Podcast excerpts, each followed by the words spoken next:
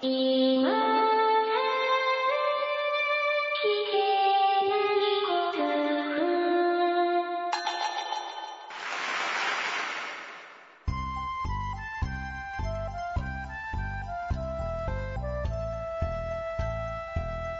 コアを忘れるための文化系ゴルフポッドキャスト、今更聞けないゴルフを始めます。えー皆様こんばんは。えー、ゴルフ、あまりやってませんな感じでございますが、松尾でございます。えー、そうですね。ついこの間気づいたことからお話し始めようかと思うんですけど、気づいたとかいうか利用してきたんですけどね。あの、前はなかったんですよ。何言ってるかわかんないでしょうね。前は、えーそういうサービスはなかったんですけど、まあ、そのサービスが行われていることに気がついて、で、早速利用してきたっていうようなことなんですけど、えーうちからですね、2番目か3番目かに近いゴルフ場がありまして、で、そのゴルフ場がですね、えー一人予約を始めてたんですよ。おー、一人予約かと。えー実は2番目に近いゴルフ場も一人予約はやってまして、あいずれ行ってみようかなとは思ってたんですけど、どちらかというとですね、お値段的なところも含めてなんですけど、その3番目に近いところの方が僕にとっては比較的、なんていうんですか、近いというか、感覚的に近いんですね。距離的には3番目なんですけど、2番目よりも感覚的に近いんですよ。で、まあ、近頃はもうほとんどご多分に漏れずっていう感じなんでしょうけど、あの、女性が利用しないの嘘だよねって思う、あの、女性一人目無料っていうやつなんですけどね。で、もう本当ね、女性はあれ利用しないの嘘だなと思うんですけど、どうでしょうね。まあ、警戒される方は警戒するかもしれないですけど、そうね。まあ、僕も何回も言ってきましたけど、女性が一緒のラウンドにいるっていうのは結構嬉しいというか、どちらかというと喜ばしい案件だと思ってるんですけど、それでどうかし、その女性とどうかしななろう、しようっていうつもりは、まあ一切ないんですよ、全然。全然なくても、それでも、あの、その場が華やかになるから僕は好きだという話何回もしたことあるんですけど、まあたまにどうでしょうね。どうかしよう、どうかなろうと思う方もいるのかもね。いるのかもなとも思うし、まあ、僕も若い頃だったらそういうことを考えたかもしれんなとも思うし、そうね、そういう人と、例えば二人っきりでラウンドすることになるとかいうシチュエーションがあったとしたら、ちょっとは嫌かなとは思うんですけど、まあ世の中の女性の皆さんいかがなもんなんでしょうかね。まあそれでもですね、大体の場合一人目の女性の予約が入ると、ちゃんと次のおっさんは入るんですよ。もうおっさんかどうか知りませんけどね。次の人、その次の人ぐらいまでは大体予約が入るもんみたいで、そういう意味でもやっぱり一人目っていうのはすごく大事なんですよね。で、まあ、ツーサムにもならないというか、その女性だけが予約して、で、二人目すら来ないっていう場合はさすがにラウンドできませんって言って、まあそれはキャンセルになっちゃうわけですけど、まあ、そうですね。例えば男性でも、まあ男性でも無料っていう予約も昔あったらしいんですよね。まあまあその話ちょっと後でしましょうか。とにかく一人目が無料無料で予約されましたと。で、そうなると、二人目、女性と一緒にラウンドしたい人っていうのはおそらく僕も含めていらっしゃるんでしょう。二人目のおっさんがフラッと来ます。そうすると、三人目のおっさんも来ます。みたいな感じで、なんとなく4人ぐらい埋まっちゃうという事象があるわけですよ。うん。で、まあ、キャンセルになる、まあ女性一人しかいないっていうラウンドっていうのは、まあ実際僕はあんまり見ないんですよね。まあ、あるのかもしれないですけど、もちろんね。一人ししかいない場合はキャンセルになるっていうのはもうお約束になってるんで、ただもう一人来て、2サム以上になったらラウンドはしてくださいねっていうことになるみたいで、そういう意味でも、一人目の予約っていうのは、やっぱり一番、なんというかプレッシャーだというか、まあ嫌ですよね。そもそもラウンドできるかどうかわからないけれどもゴルフ、ゴルフの予約は入れているわけで。で、誰かが来たら、その人と回らないといけないっていうのもなんか、ウームって感じですし、そういう意味では、あの、無料にしてあげるっていうのはとても、うん、まあ、対処としては正しいと思うわけですよ。ただ、あの、さっきちょっといい、ちょっとだけ言いましたけど、男性でもいいから、とにかく一人目の予約入れてくださいと、無料ですと。えー一人目だけは無料ラウンドができますというサービスがあったみたいなんです。あったみたいで、で、それだったら確かに僕も一人目予約したいなと思うんですけど、考えてみてくださいね。例えば、自分より先にその組の予約を入れている人は無料でラウンドできると。まあ、自分と立場は全く一緒の、まあ、何の変哲もないおっさんですよ。おそらくね。で、僕は2番目に予約入れ入れたもんだから、ちゃんとラウンド代を払わないといけないと。けど、その、一人目で予約したやつは、ただでゴルフができる。なんかここは、なんですか、そのおっさん同士でいさかいが起こりそうな気がしませんか？なんというか。というか、二人目で予約入れるの嫌じゃないです？その場合。ね。で、まあ、そういう意味で、というか、だからそれ、それが今、もうほとんど残ってない、男性でもいいから一人目無料っていうのは、ほとんど残ってないっていうのは、そうですね、何かしらの条件をつけないと、だから女性限定とか、そういう、だから自分は予約できないけど、その一人目の人、特殊な、というか、まあ女性を特殊っていうのもなんか申し訳ないけど、そういう環境の方なら、無料っていうことにしとかないと、多分二人目以降の予約が入りにくいんですよ。僕もなんか、それだったら嫌だなと思うもん。僕と立場もね、あまり変わらないおっさんが一人目で予約してて、まあそいつだけ無料っていうのは、ええってなんか思いますしね。どうどうでもいい話だどうでもいい話なんですけど、まあ、そうね。で、ついでに女性へのサービス向上っていうのはありますでしょうし、で、女性に優しいゴルフ場みたいなイメージあるかもしれないですし、ってなるとやっぱり女性限定でになるかな。ね、女性限定一人目予約無料という、ね、そう、女性限定だったらまあ、あいつだけただなのは憎いってあんまり 思われないというかね。まあ女性の方、ね、そういうの予約ができる女性の方はもちろんうら羨ましいですけど、ね。まあそれはもう女性の方は女性の方で、うん、いい時代だと思ってたくさんゴルフに行っていただければいいと思いますし、はい、おとなしく二人目以降で予約をしようと思ってるわけなんですね。えー話が長くなりましたけど、で、その、うちから3番目のゴルフ場が、えー女性1人目無料の、えーっと、1人予約を始めていたと。1人予約を始めたか、あのゴルフ場もと思ってたんです。で、あ、思ってたんですというか、思ったんです。もうその時見つけたんで。で、えーっとね、ついこの間、ハーフショットばかり練習してラウンド行ってみたら、なんかゴルフにならなかったっていう話ちょっとしたと思うんですけど、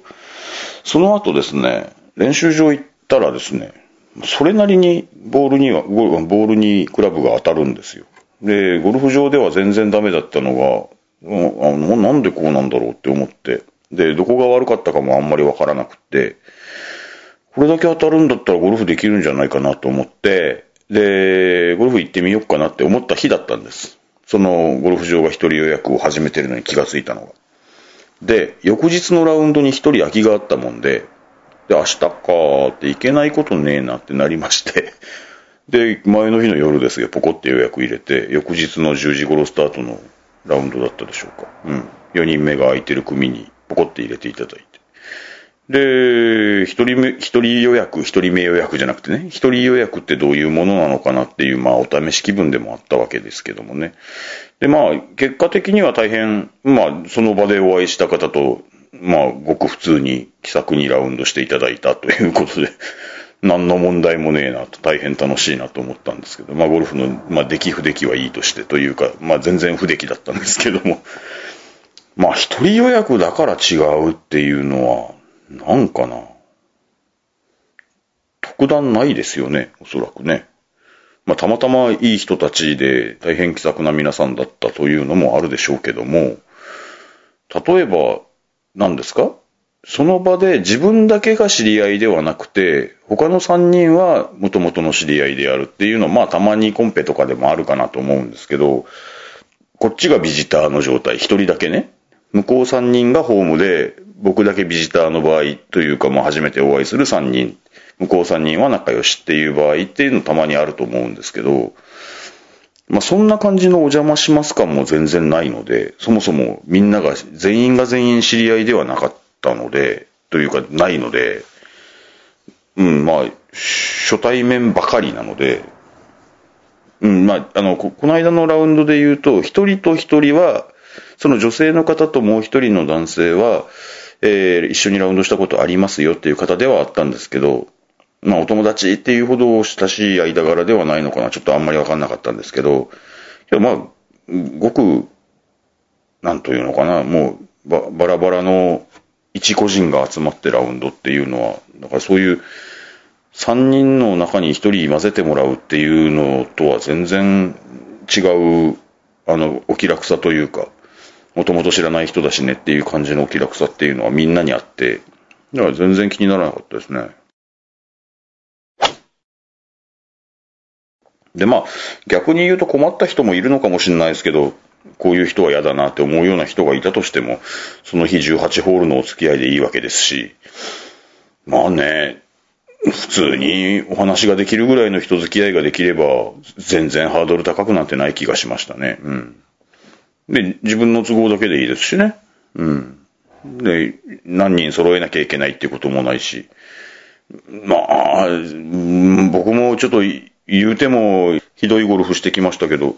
迷惑なほど時間がかかるレベルさえ超えてれば、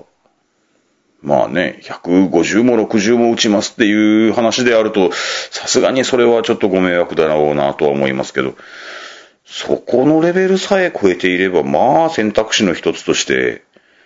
ありだよねって、まあ一人予約に関しては思いましたね。うん、まあまた今後機会があれば、また利用しようと思ってます。というようなことでございました。一人予約初めて体験してまいりましたので、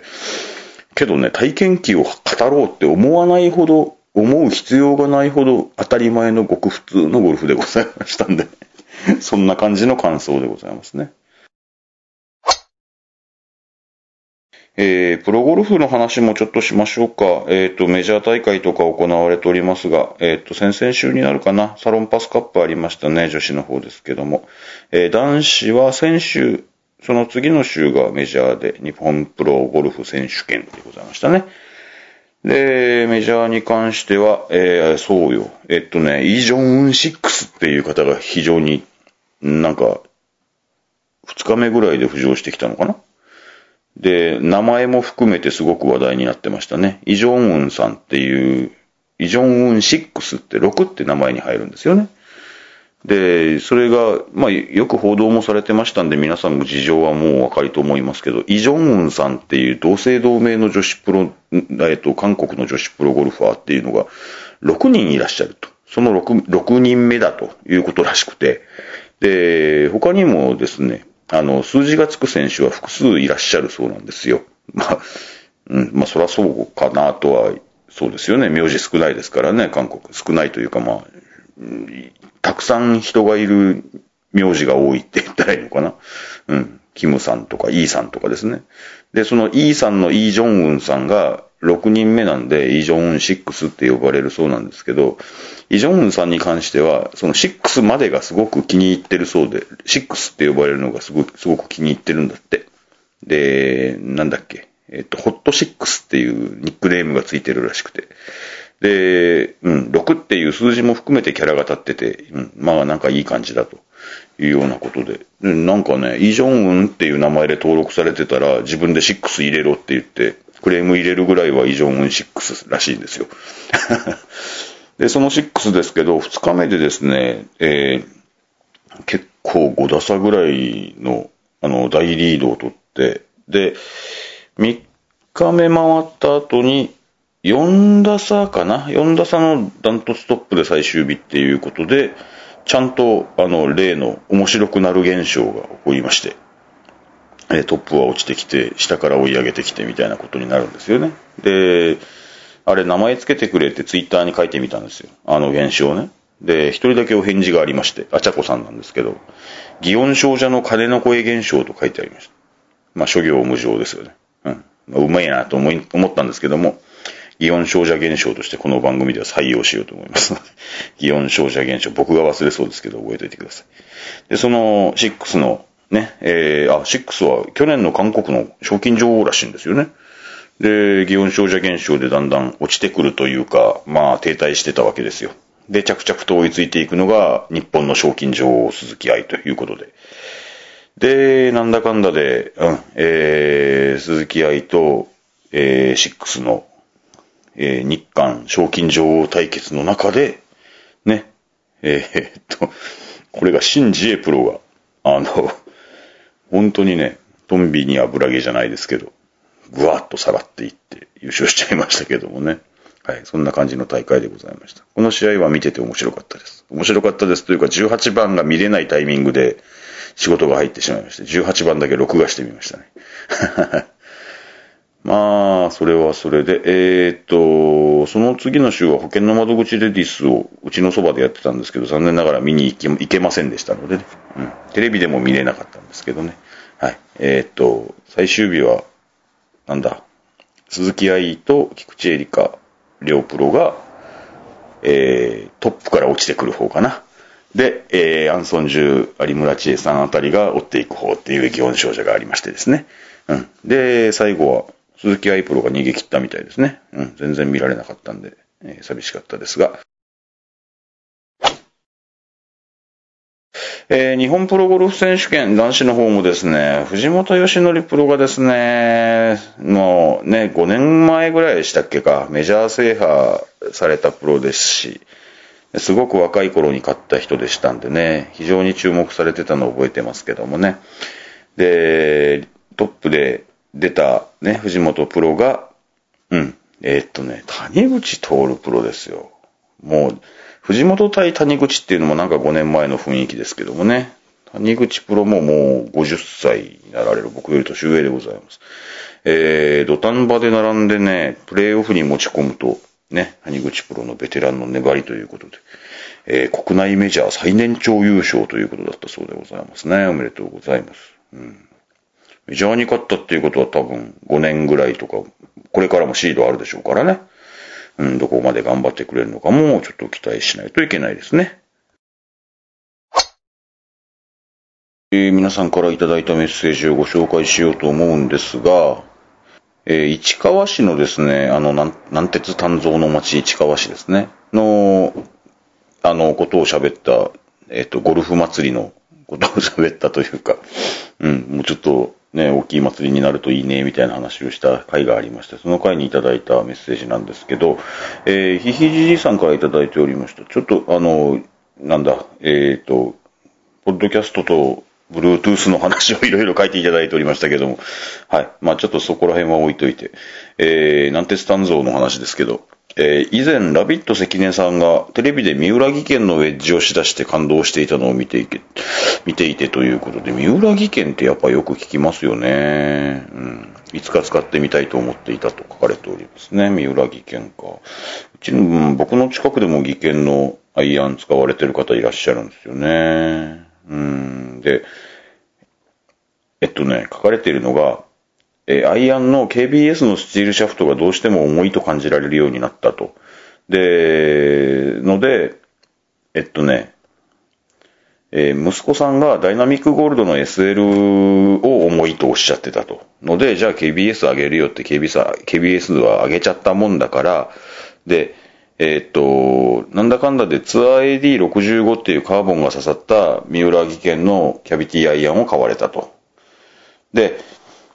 あの、なんだ、打感はそれでよかったと。けど、あの、なんかね、番手間の飛距離に差があるっていうようなことで、それをちゃんと調整したところですよ。来角とロフトを調整してもらったら、やっぱりなんか様々、あの、元のスペックと変わっていて、で、まあ、変えられるのもなんてスタンゾーの良さなんですけどって書かれてるんですが、全部ロフトアップしてありました。ロフトアップっていうのは飛ぶようにするっていうことなんですかね。えー、っと、飛ぶようにするのか、ロフトアップ。ロフトアップというのは数字を増やすんですかね。まあ、ちょっとその辺わかんねえや。調べてもないですけど。はい。で、え、っと、なんだかんだで、6番と7番の間が空いていたので、7番をロフトアップしてもらおうと思ったっていうことは、7番、あ、ロフトアップしてやりました。7番をロフトアップしてもらおうと思いました。っていうことは、7番だけ一度多くロフトアップしてありました。あ、ロフトアップっていうのは飛ばなくするっていうことなんですかね。うん。で、前に使っていた人の気持ちが見えるようで面白かったですと。まあ、様々調整して使われていたやつを中古で売られる場合もやっぱりあるっていうことなんでしょうね。そういう意味では、まあ、なんてスタンゾーのクラブとかは、やっぱり買うときに気をつけろっていう部分はあるでしょうかね。うん。けど興味ありますね、やっぱりね。うん。打感が気持ちいいってみんな言いますもんね。えー、来角も自分に合う角度に調整してもらってラウンドしたらすぐに自分の最小スコアを7打も更新してしまいました。7打ですか、すごいですね。で、いかんせん今から10年以上前に発売されたクラブでそれでもいいんだ。うん。思い通りの飛距離が出ないので、現在は他のメーカーのカーボンシャフトのロフトの立った軟鉄炭造の新しいクラブに買い替えて来角調整して使ってますと。はあ。それでもあの打感は忘れられませんって書かれてます。えー、三浦技研はそんなにいいですか？ちょっととりあえずシダぐらいしに行きますかね、三浦技研。うん。やっぱり気になりますね。近頃ちょっとクラブで気になってるといえばですね、いや、あの、ピンっていうメーカーはやっぱ気になりますね。うん。あのメーカーはなんか、すごくなんか、いろいろと個性的で、うん。その調整とかにしても、うん。なんかいろいろと気になりますね。ちょっと、フィッティングまでないですけど、とりあえずシダぐらいはしに行こうかなと思います。えー、というわけで、ひひじいさんありがとうございました。続きまして、あちゃこさんありがとうございます。あちゃこさんも三浦の話です。えー、自分三浦ユーザーですと書かれております。市川市の話楽しく聞かせていただきましたということでした。えー、おととし奮発してクラフトマンワールドでフルカスタムしたマッスル。自分の実力ではもったいないけど、これでクラブの言い訳はできない状態にしたかったということで、えー、マッスルバッグを買われたと。うん。クラフトマンワールドっていうのは、どうやら三浦技研の、ななんか、クラブを測定したり様々する、なんか、えっと、研究所みたいなとこみたいですね。よよくわかんないですけど。えーっと、で、三浦がいいのは、事後の調整もいいけど、ヘッドとネックを別に製作して溶接するので、